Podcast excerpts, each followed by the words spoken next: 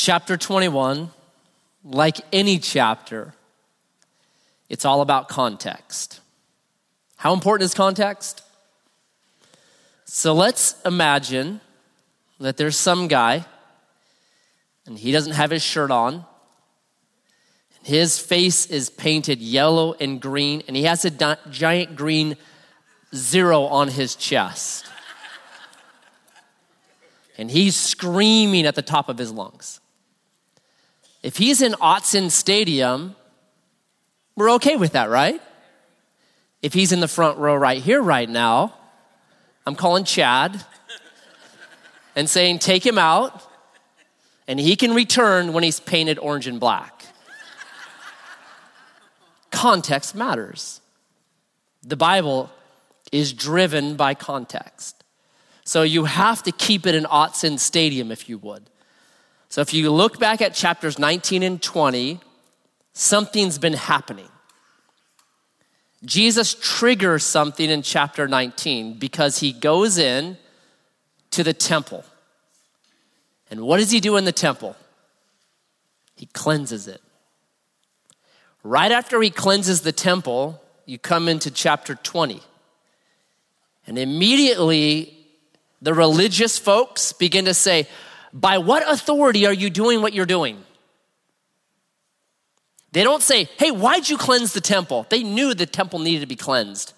They just asked him, What gives you the right to cleanse the temple? And from that point on, there's just this interrogation.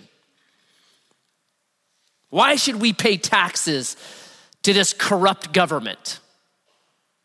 I'm so glad we don't struggle with that issue today. the resurrection. They ask him, hey, there's this woman, and she gets married, and her husband dies. So she marries the brother, and he dies. And she marries the brother, and he dies. And she marries the brother, and he dies. And she marries the brother, and he dies. And she marries the brother, and he dies. And she marries the brother, and he dies. And she goes to heaven, who she married to? Nice answer. Everybody. Jesus says that's just a stupid story. That does not happen. Right? It's just, it's just this constant interrogation. All right, all right, all right, all right. And then he ends chapter 20 by saying, hey, look out. Look out for this group of people that love to be thought they're really religious. They pray these long, flowery prayers. They wear this certain religious garb. They do all this outward show. Look out for these guys. Because outwardly, they have this show, but then Jesus says, they're actually devouring widows' houses. So their pretense and their show, the repercussions of it are hurting the most vulnerable and weak in society. And Jesus says, it's coming for them. It's coming for those guys. That's the context. All right, so jump into chapter 21. Jesus looked up and saw the rich putting their gifts into the offering box. He'd be at the temple right here. And he saw a poor widow. Huh, we just heard about widows. Put in two small copper coins. And he said, Truly I tell you, this poor widow has put in more than all them. For they all contributed out of their abundance, but she, out of her poverty, put in all she had to live on. So, what's this story about? Is it about giving? Because you could sure play that, couldn't you? You need to give 100%, just like the widow did. She didn't give out of her excess, she gave everything she had. Go big or go home. Jesus gave it all for you. You need to give it all for him, right? We could have an offering right now and I could play Eye of the Tiger and we'd just kill it. and people do that. But is that what this story is about? If you put it in context. No. It'd be silly for Jesus to say that because in the next verse, verse 5, he's going to say, the temple that she's giving money to to support is going to be destroyed. So it'd be kind of dumb for Jesus to say, hey, you guys should give more money to this temple that's going to be destroyed. So that's not the point at all. There's another point. It's back to this hey, there's these dudes that outwardly have this show, but there is nothing inside.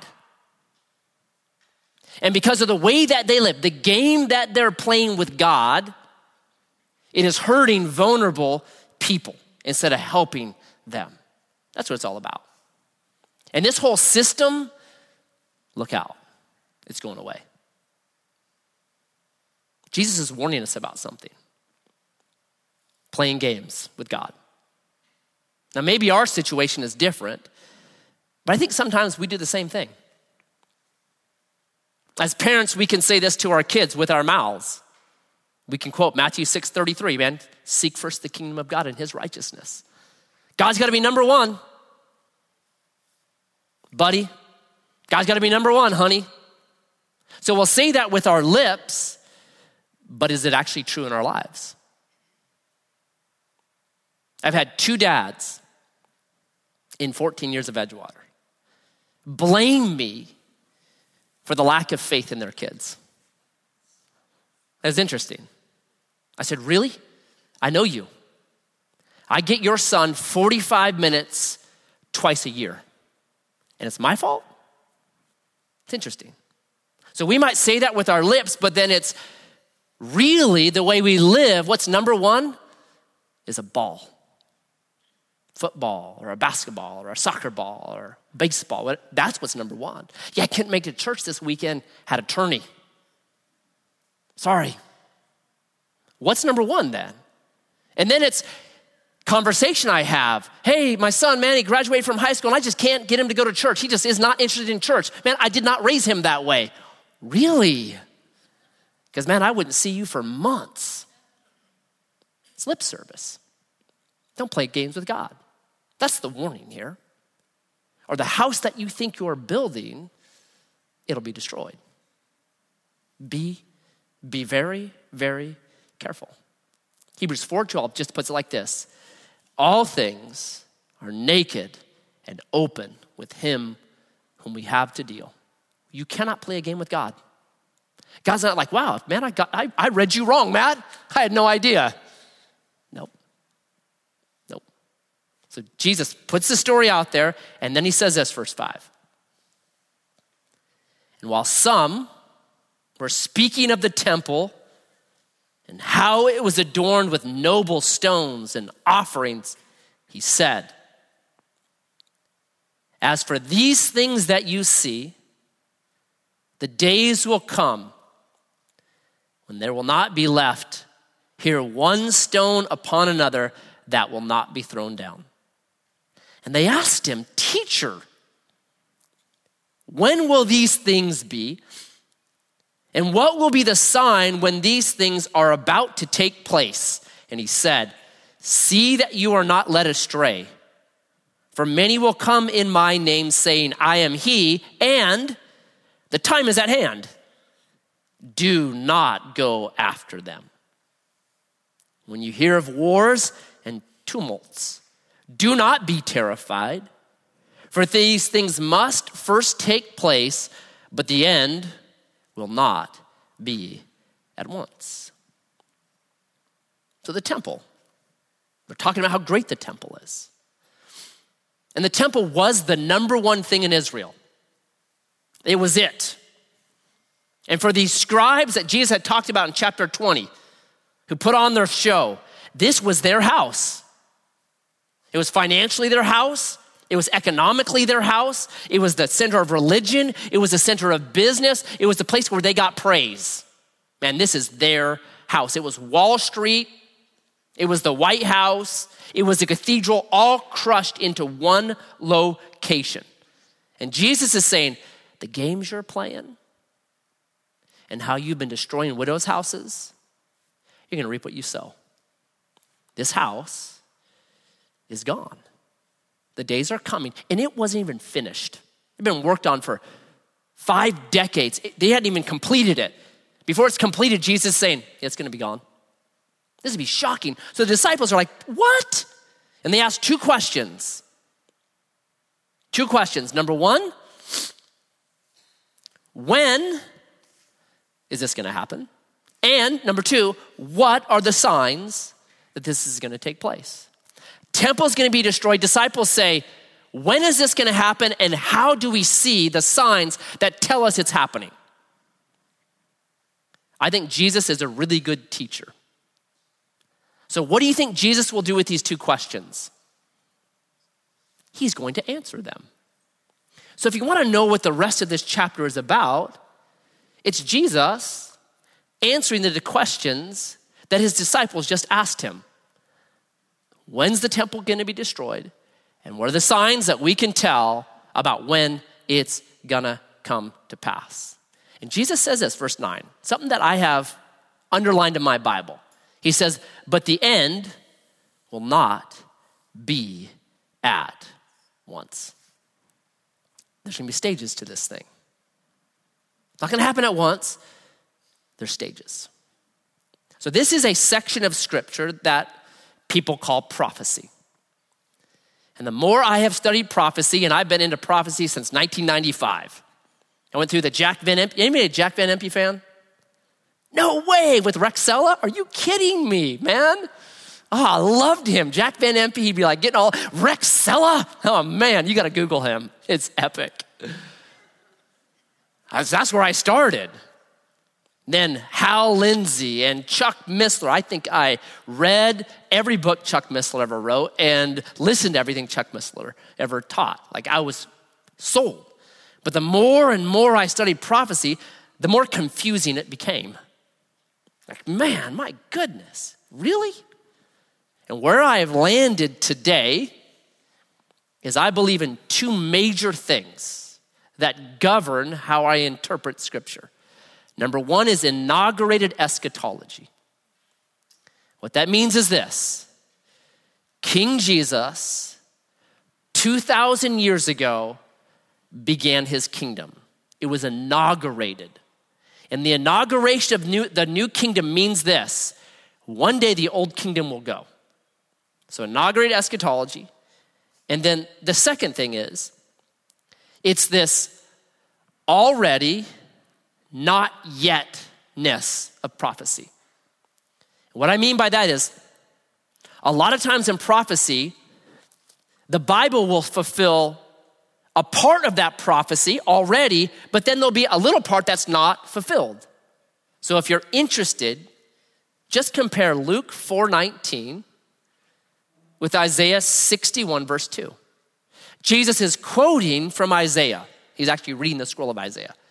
And he reads two no, 85% of it and just stops right in the middle of this sentence and doesn't read anymore. And he says, This has been fulfilled in your midst. What he reads, what the next part of the prophecy is, is the coming judgment. So Jesus says, I right now am fulfilling the good part of this. The day of the Lord has come. I'm doing that. Stop. In the future, not yet, is coming judgment though. But it hasn't been fulfilled yet.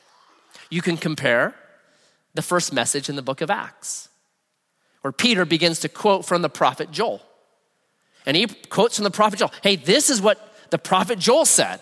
In the last days, man, my spirit's gonna descend upon all flesh, and your sons and daughters gonna prophesy, and there's gonna be visions and dreams and all this stuff. And then he slices that prophecy in half as well. Not quite in half, but already not yetness of that same prophetic idea. So, those are the two things that when I read and when I study, I know somehow those are in play. It's like this I think in prophecy. So I hiked the Pacific Crest Trail, part of it. Um, and I remember this one time we were hiking toward Mount Thielsen. And it seemed like my, Mount Thielsen was right there. I'm like, yeah, finally, because we're going to stop at Mount Thielsen. We were like 20 miles away from it. Because there's valleys and dips and curves and corners and all this stuff that happened before we got to Mount Thielsen. That's prophecy. Oh, it's right there. Well, no, actually. There's valleys and there's dips and there's corners that are going to happen before you ever get to that prophecy, that idea. And so that's the already, not yetness. And here's where we, as people that love the Bible, have to be careful. And it's a phrase I have don't color the dinosaur. So we have these archaeologists that go out and they dig up these dinosaur bones and they reassemble dinosaurs and they make, you know, dinosaurs out of them. Can you tell the color of a dinosaur from a bone? No, but what do all dinosaurs have? Like red over here and flame, and like all these colors. Well, they don't know that. So what happens is we have some bones in the Bible about prophecy. And that's fine, man. Know them, study them, but don't color. Don't add on your own conjectures because what happens is it turns you and me into Harold Camping. Remember him? Took out the billboards all over. The end is coming. My calendar's ending. 2012, repent. There was one right by Burger King on the parkway. That's what it turns us into. So we have to be very, very careful. We get these bad raps. People say, those crazy Christians are at it again. I don't want to ever conject my own opinion, color the bones on prophecy. I just want to say, what does the Bible actually say? And that's it. Okay, so let's see what he has to say. Verse 10. He said to them, Nation will rise against nation, and kingdom against kingdom. There will be great earthquakes. Now, I, listen to this really, really, really carefully. And in various places, famines and pestilence. And there will be terrors and great signs from heaven. But before all this, they will lay their hands on you and persecute you, delivering you up to the synagogues and prisons, and you will be brought before kings and governors for my name's sake. This will be your opportunity to bear witness. Settle it, therefore, in your mind, not to meditate beforehand how to answer. For I'll give you a mouth and wisdom which none of your adversaries will be able to withstand or contradict. You will be delivered up even by parents and brothers and relatives and friends. And some of you they will put to death. You will be hated by all for my name's sake, but not a hair of your head will perish. By your endurance, you will gain your lives. Who's this about? You. Who's the you? Big question. Is it us? Because he's talking to some people right now. He has a real audience that just asked him two questions When's the temple being destroyed? And what are the signs so that we would know that it's going to be destroyed? And he says, You, you, you, you, you, you, you. Who's it about? Who's the you? Anybody in here afraid of being ripped out of your seat right now and drug into a synagogue and put to death? Really? I'm not, man, that just doesn't happen. But it happened in the book of Acts. The first martyr, drugged before the Sanhedrin, the synagogue of Israel, and put to death. Who's the you? Because he asked two questions When's the temple being destroyed? Or some signs that we'll know that it's coming? And Jesus says, All this you stuff, hey, you, you, you, you, you. So for sure, for sure, it's the people in the book of Acts because it happened to them. For sure, it's them. But Jesus also says, verse 9, then will not be at once. There are stages to this, right? So, prophecy very often is compared to pregnancy. Read Matthew chapter 24. Do you guys know what a Braxton Hicks is? Okay. So, when my wife was pregnant with our first, Braxton Hickses were like, What? You just freak out. You're like, Okay, let's get ready. Let's go to the hospital, right? But you realize, no, no, actually, this isn't it yet. It's just a Braxton Hick. So by our fifth child, when we got, when Charity got Braxton Hicks, I was like, You're fine, woman. Come on. We know what this is. Come on, this is just another one. I've told my wife she should write a book, How to Raise Your First Like Your Fifth, because you're just so much easier. It's just so much simpler. Like, uh, don't even worry about it. A Braxton Hicks. Get over it. So, this is what Jesus is saying. There's gonna be Braxton Hicks. So, he says this. He begins by just saying, Nation will rise against nation and kingdom against kingdom. Is that something new? Huh? Right? The Egyptians rose up, rose up, and then the Assyrians destroyed the Egyptians, and then the Babylonians destroyed the Assyrians, and then the Medo Persians destroyed the Babylonians, and the Greeks came and destroyed the Medo Persians, and the Romans destroyed the Medo uh, the Greeks, and then Hannibal tried to go across from Carthage and destroy. Right? This is life, man. Jesus is saying here, life's going to go on. The kingdom that I am bringing in is going to be rejected, and there's going to be people that just live like they've always lived. Nation will rise against nation, earthquakes. It's just going to be like it's always been. Some of it being caused, no doubt, by religious fakes. So, as a believer, how do we respond when nation rise against nation? Verse 9. When you hear of these things, do not be terrified. Verse 14. Settle it, therefore, in your mind not to meditate beforehand how to answer. What's Jesus saying? When you see nation rise against nation and all this stuff happening, don't freak out. What do Christians do when nation rises against nation? We freak out, don't we? oh no! Gulf War One. Ah! Saddam Hussein, he's the Antichrist. Gulf War Two. Ah! Here it comes again. Gog and Magog. we freak out. We do exactly what Jesus tells us not to do. Hey, this is just going to happen. It's not going to happen at once. There's going to be these cycles. There's going to be these birth pains. Don't freak out. Y2K, ah, freak out. Storing up some gold and some guns because it's coming. Don't freak out. This is what Jesus says. These things are going to happen. Don't freak out. It's just birth pains. It's Braxton Hicks. Don't worry about it. Right? Because the end is so good. Right? When, when your wife finally gives birth, it's amazing, right? The process, brutal. There's pain, there's agony, there's tears, there's screaming. But I can remember when I first held Carissa, my firstborn. Man, I forgot all about my pain. It was like nothing.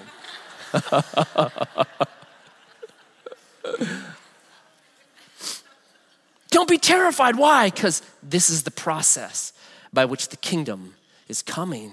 Don't be terrified. Settle it in your mind. Don't freak out. Because he says, verse 13, when this happens, this will be your opportunity to bear witness. What's the best witness when there's catastrophe?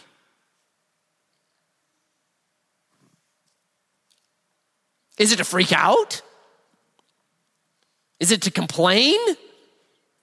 Is it to grumble, man, I can't believe how bad the world is? This place is terrible. I'm freaked out, man. I don't know what's gonna happen. Is your neighbor like, bro, what church do you go to? Because I want some of that. I want my heart filled with terror. Can I go there too? No way. The best witness is someone that says, I'm not terrified. no way. Listen, when our world runs out of hope and dope, right? When the USA can't print money anymore, when it just they just say, no, you can't print any more money. That's our opportunity to say we have a real king who's bringing in a real kingdom and it's out of this world. And you can join with me. There's no better opportunity to share your faith in a catastrophe. Why are you so at peace? Why aren't you freaking out? Because I serve a king whose kingdom cannot be destroyed, whose kingdom is not determined by the economies of this world. That's the kingdom I serve, okay? So, what are we supposed to do when that happens? Well, verse 19, it says, By your endurance, you will gain your lives. How do you endure? when there's nation rising against nation and kingdom against kingdom and earthquakes and pestilence and how, this cycle, how do you how do you endure? Here's the number one way. And there is no better way. I believe in Jesus not because it makes my life more comfortable or because it's cool or countercultural. I didn't believe in Jesus to try to get a girl that was pretty or something. I believe in Jesus because it's true. And there is no other option for me. That's how you endure. There is no other option. But doesn't matter what happens out here. I believe in Jesus because it's true. It's not trying to give me my best life now, although I think it does. I believe in Jesus because it's true.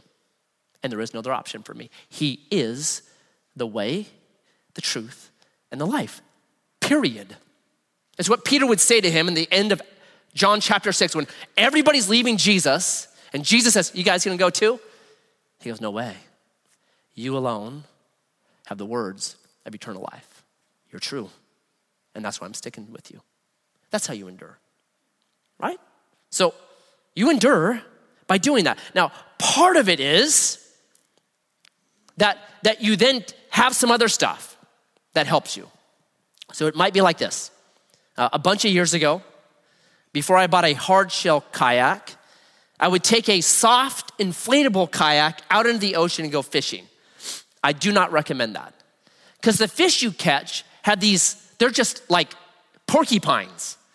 And they just poke holes in your inflatable Tahiti. And it's no longer an inflatable Tahiti, it's a piece of plastic. So I was gonna go out one day and I had some holes from a fish. And the only patch that I could get was from Walmart. And it was like pieces of rubber, which isn't the right stuff. It's like normally you want like different stuff that almost it melts into the into the like the vinyl. So I'm like, well, that'll work. So I'm getting ready, and kayaks are Tahitis are small. So I've got my seat in there. I've got two fishing rods in there. I've got the big thing, bucket thing in the middle to put the fish in so they don't poke holes in my Tahiti in the middle. I've got a tackle box, and I had this life jacket. And I'm like, I have never fallen out of this Tahiti. I don't really need this life jacket. I don't know what to do with this life jacket. It's kind of in the way. And I almost left it. In the last mile I took it. And I go out, and that life jacket was such a hassle. It, the wind blew it out one time. I had to go paddle over and get it. Uh, it was always in the way. I think, I think one time I hooked it with my line. I mean, just, it was a headache. But I was way out, and I was pulling up this fish, and I look over, and I see all these bubbles coming out from my Tahiti because the patches didn't work. You know what I was really glad to have in that moment? My life jacket. But if I hadn't taken my life jacket with me, it would have been too late.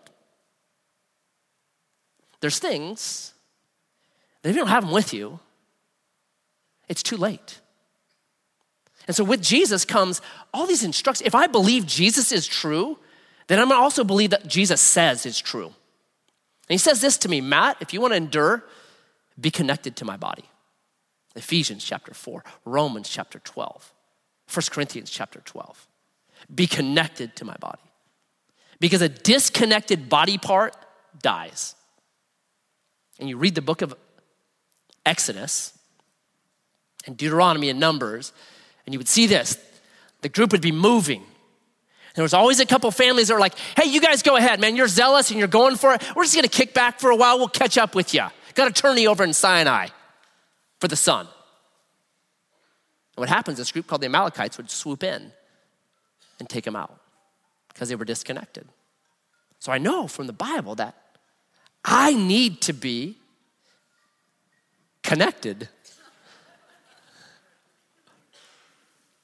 I know from the Bible that I need to be in His Word, that I need to be praying. I know from the Bible that I need people around me. Iron sharpens iron. I know I need to be practicing repentance and humility in my own life. I know I need to have mission because without mission, without the kind of vision, I just perish. It's part of this thing. I know I need to be full of the Holy Spirit, right? Those are life jackets. They're not there to make you comfortable, they're there to save your life. They're to, there to make you endure when things are hard. But if you don't have them with you, when kingdom rises against kingdom and pestilence come and difficulty comes, it's too late. It's too late. So we're involved in these things and practicing them because we know there's going to be this cycle. It might be good right now, but there'll be a kingdom rising against a kingdom, a nation rising against a nation. It's going to come at some point. And so I'm going to be putting into practice those things that make me healthy, the life jackets that I need in my life. Right? So now Jesus says, Hey, the temple's gone, but even worse, but when you see Jerusalem, now he's answering the questions. When you see Jerusalem surrounded by armies, then know that its desolation has come near. Then let those who are in Judea flee to the mountains. Let those who are inside the city depart. And let not those who are out in the country enter it. For these are the days of vengeance to fulfill all that is written. Alas, for the women who are pregnant and for those who are nursing infants in those days. For there will be great distress upon the earth and wrath against this people. Which people? This people. Right here. AD 32. This people. They will fall by the edge of the sword and be led captive among all nations, which has happened. And Jerusalem will be trampled underfoot by the Gentiles until the times of the Gentiles are fulfilled. His two questions when's this going to happen? And what are the signs? Okay, when you see Jerusalem surrounded by armies, yeah, it's time. So, guess what? AD 68, Rome got their armies, marched down, surrounded Jerusalem. Here's what we know from history very few believers died in Jerusalem. Guess why? They read the words of Jesus. Jesus said, When you see an army surrounding Jerusalem, know it's coming. So, guess what all the Christians did? We're out of here. We're fleeing to Judea. We're getting out of here. Hey, this rings a bell. I remember Jesus said this. Let's go. The fact that you have believers in AD 68 saying, These are words for us should mean something to us. Like, okay, we should interpret it that way because it actually saved their lives. They got out and said, Hey, Jesus, we believe him, and what he said is right. We are getting out of this place. And it was brutal in Jerusalem. Josephus says 1 million people died. Tacitus says 500,000 died. I don't know which number is right. A whole bunch of people died. There was cannibalism. It was brutal, and the temple was destroyed. God didn't cause this. It was a rejection of the kingdom. We don't want the Prince of Peace. If you don't want peace, you get war. And right in the middle of this, I love how good Jesus is. Just verse 23. Oh, for pregnant women. How considerate is our king? That his heart is broken because he knows the pain that's going to happen to women, pregnant women, nursing women. It's why back in chapter 19, when Jesus presents himself as king, says, The kingdom is here and I'm the king. And they reject Jesus. Eventually, gonna say, We will not have this man rule over us. Jesus leaves the city, goes up onto the Mount of Olives. He sits there, looks down upon the city of Jerusalem, and he weeps and said, Oh, Jerusalem, if only you had known that this was your day because Jesus' entry into Jerusalem, presenting himself as king, was predicted by Daniel's 70 weeks. You should have known that this was your day. How I want to gather you like a hen gathers her chicks, but you wouldn't let me. And so instead of peace, now you get war. Instead of the new kingdom, you get nation rising against nation, kingdom against kingdom, pestilence and destruction. But even then, Jesus says, it's only going to happen over my dead body. What a good king we serve. So, verse 25. And there will be signs in the sun and moon and stars. On the earth, distress of nations in perplexity because of the roaring of the sea and the waves People fainting with fear and with foreboding of what is coming on the world, for the powers of the heavens will be shaken. And then they will see the Son of Man coming in a cloud with power and great glory. Now, when these things begin to take place, straighten up, raise your heads, because your redemption is drawing near. Well, Matt, what about that? That didn't happen back in AD 70. Yeah, the temple was destroyed. Yes, Jerusalem was destroyed. Yes, people fled and were saved because of the words of Jesus, but there weren't signs in the sun and moon. The Son of Man wasn't coming in a cloud with power and great glory. Okay. So, as quickly as I can do this, there are different ways, broad, overarching ways of interpreting Scripture. One of the ways is this you look to the culture that the letter was written in. So you go back and you study Greco Roman Jewish culture from the first century. And there's great merit to that. I do that. I love that. So you'd look at, let's say you want to find out what a word means. You would say, well, how did other writers in AD 50 use that same word? And then by that, you figure out, okay, that's what that word means. We're going to then import the culture of AD 50 into Scripture. And that's one way. And I think there's merit to it. But there's another way. And the other way to interpret broadly Scripture is to say, no, the Bible authors were Bible students. And they were studying the Bible, and they were reading the Bible back then called the Septuagint. The Septuagint is the Greek translation of the Hebrew Bible. That was the Bible they read. That's the Bible Jesus read. So they would be studying that, and they would grab words from the Bible and use them to continue to write the Bible. That is my preference. So I'm trying to figure out what's being said by the Bible. The first place I look is the Bible. Okay, what does the Bible say about this? That the Bible is the best commentary on itself because there's really one author. God's Spirit moved on men, possibly a woman, Esther, men and women to author scripture. On Elizabeth, for sure, we know that. And on Mary, the mother of Jesus, we know for sure when she wrote what she wrote. So, absolutely, one author, Holy Spirit. So, when you look at texts like this, you have to ask did this stuff happen somewhere else? Yeah. Jesus here is absolutely grabbing Isaiah 13, verses 10 and 13, and he's picking them up and he's importing them right into this text. Now, why would he do that? Here's why Isaiah 13, 10 through 13, is prophesying the destruction of Babylon.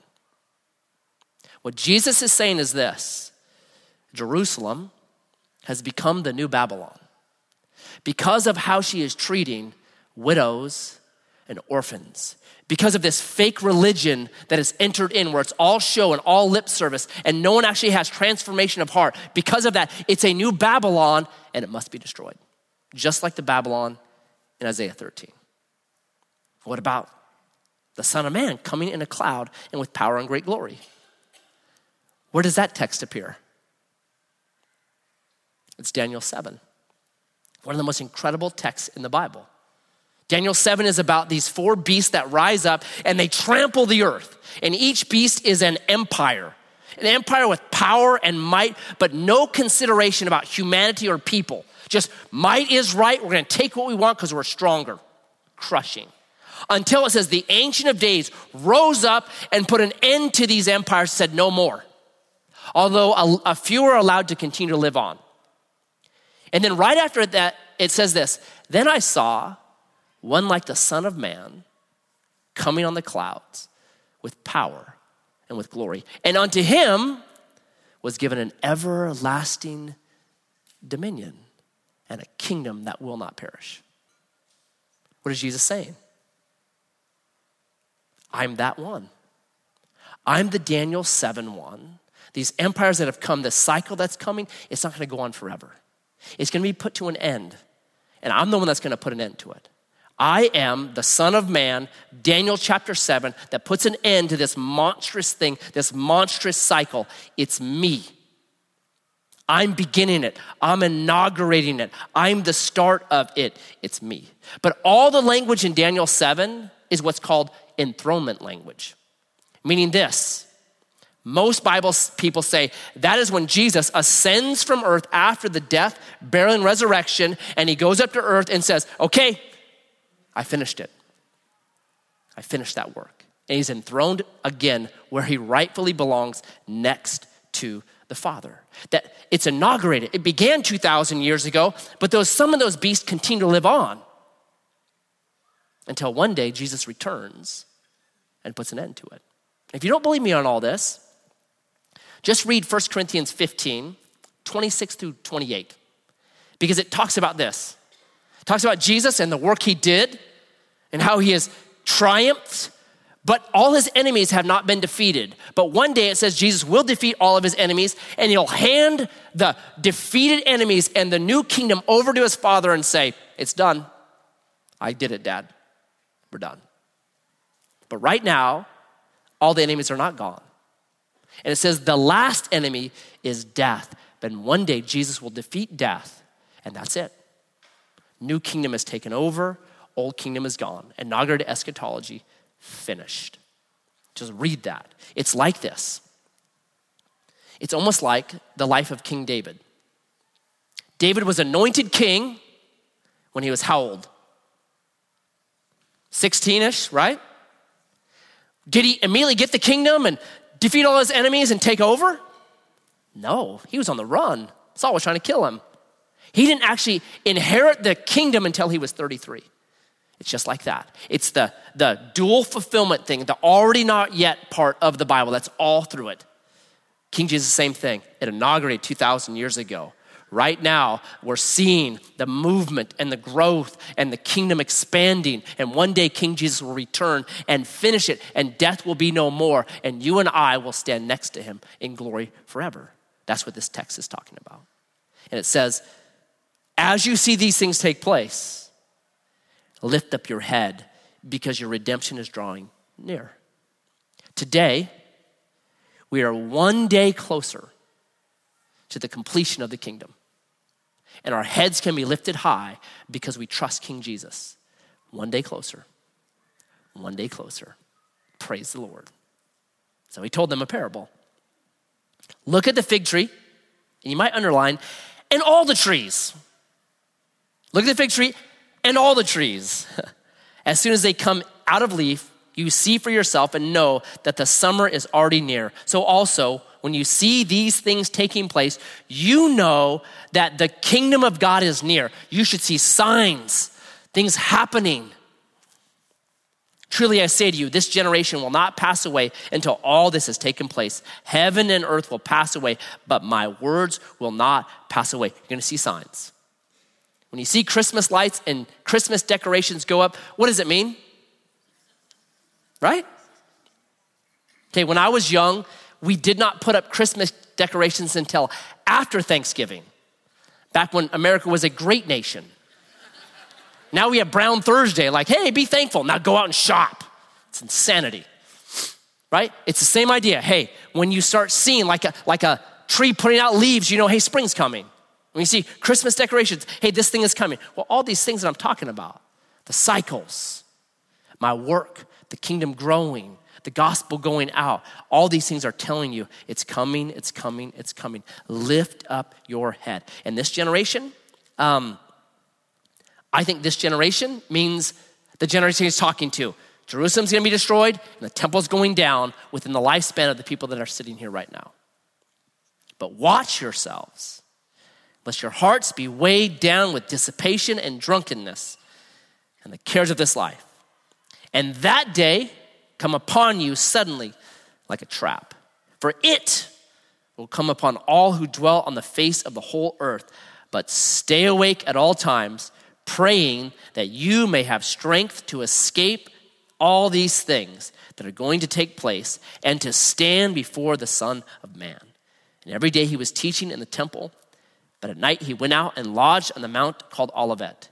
And early in the morning, all the people came to him in the temple to hear him. So, in like two minutes, you've got inaugurated eschatology. King Jesus came 2,000 years ago. That's what we celebrate on Christmas. He began a kingdom. That kingdom has grown, people have been saved. Some of them have gone before us, they're safely in paradise right now. And one day, Jesus will finish the kingdom, wrap it up, Revelation 19. Take everything that is evil and wicked and wrong and throw it into a place called the lake of fire. And You guys will exist in eternity the way we were designed to. In prophecy, there's almost always an already, this part's been fulfilled, and a not yet, because there's usually a valley in there somewhere. A turn, something. So you use those things. So then Jesus says, Pray that you may have the strength to escape all these things. Don't freak out, right? Pray that you may escape. The people in Jerusalem in AD 68 did escape. Why did they escape? Because they believed the words of Jesus. That's why they escaped. How do you and I escape today? We believe the words of Jesus. And not just give lip service to them, because that's what the corrupt religious people were doing.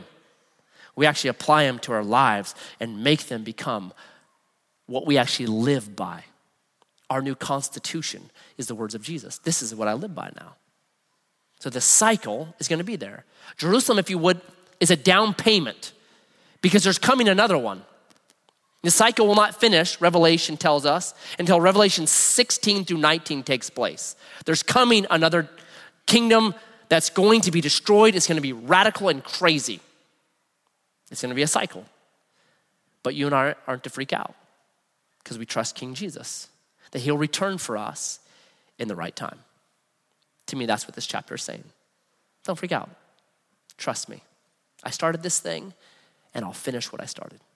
So, quick lessons, I'll give as many as I can in three minutes. Number one, when it comes to the end, it's gonna be longer and harder than you can imagine. So be patient. It's like a home remodel, right? What home remodel happens on time? You have to learn to be patient with home remodels, okay? The new kingdom is a massive home remodel of planet Earth. That's what it is. Read Isaiah. The whole structure of Earth is going to be reversed. Oxes, we're going to eat grass right next to a lion who eats grass. I don't know how that's going to happen, but that's going to happen. Kids will play with cobras, right? There's gonna be a massive remodel. It's gonna be longer and harder than you and I can ever imagine. Number two, there's always gonna be verse 8 people. See that you are not led astray. For many will come in my name and say, The time is at hand. Do not go after them. There's always some person that's telling you and me, Hey, I got it figured out, man. Look at my charts, look at my graphs, look at my calculus. I got it figured out. You should just quote Luke 21, verse 8 to him and say, I'm not going after you. No way. No one knows. You and I need to quit the planning committee and join the welcoming committee. Jesus, come, you're the king, and I trust you. Come quickly, come today. No problem. But I'm not going to try to say exactly when it's going to happen. Number three, the Bible clearly indicates that it's going to get worse before it gets better. That world, if you would, has to be crucified before it can be resurrected. So that means this don't put your hope in it. In November, we're going to elect a new president. I don't know who that new president will be. It does not matter who that president is. That president is a sinner. They are not King Jesus. And our hope and trust is not to be put into that person. Period. Okay? That's what the Bible says. So, what's our hope? Our hope is this better things are in store for us. So, you and I can have a light grasp on this world. It doesn't have to dominate my heart, right? I can enjoy it without having to squeeze life out of it because it's not my life. Man, my life is hidden in Christ. And one day I will stand, verse 36 tells me, right next to him in glory. That's my hope, nothing else. I'm standing next to him. All right? That's what the good thing is. So it's like this if Russell Wilson wins the Super Bowl for the Seattle, Seattle Sox, for the team that he plays for, right? He gets a ring. Who else gets a ring? The third string punter who's never been in a game. Dude, Super Bowl. You might feel like a third string punter. Doesn't matter. You're on Team Jesus, and when the kingdom comes, you get a Super Bowl ring. That's our hope, period. Our hope is in Jesus as King. So, Father, this day,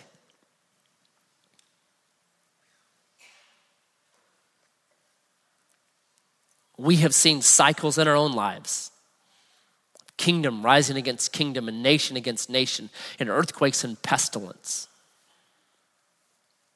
And so easy to be afraid and lose the promised shalom that you say you'll give to us. So may today we settle in our hearts that you are the way, you are the truth, and you are our life. That our life is hidden in you and it's safe in you and not a hair of our head will perish because we will stand next to you, our King, in glory. So may we go from here. Better prepared for the world that we're going to see, for the news that we're going to hear. And may we have settled in our heart that we will not be terrified because we trust you as King. And we ask this in your name. Amen. Amen. God bless you guys.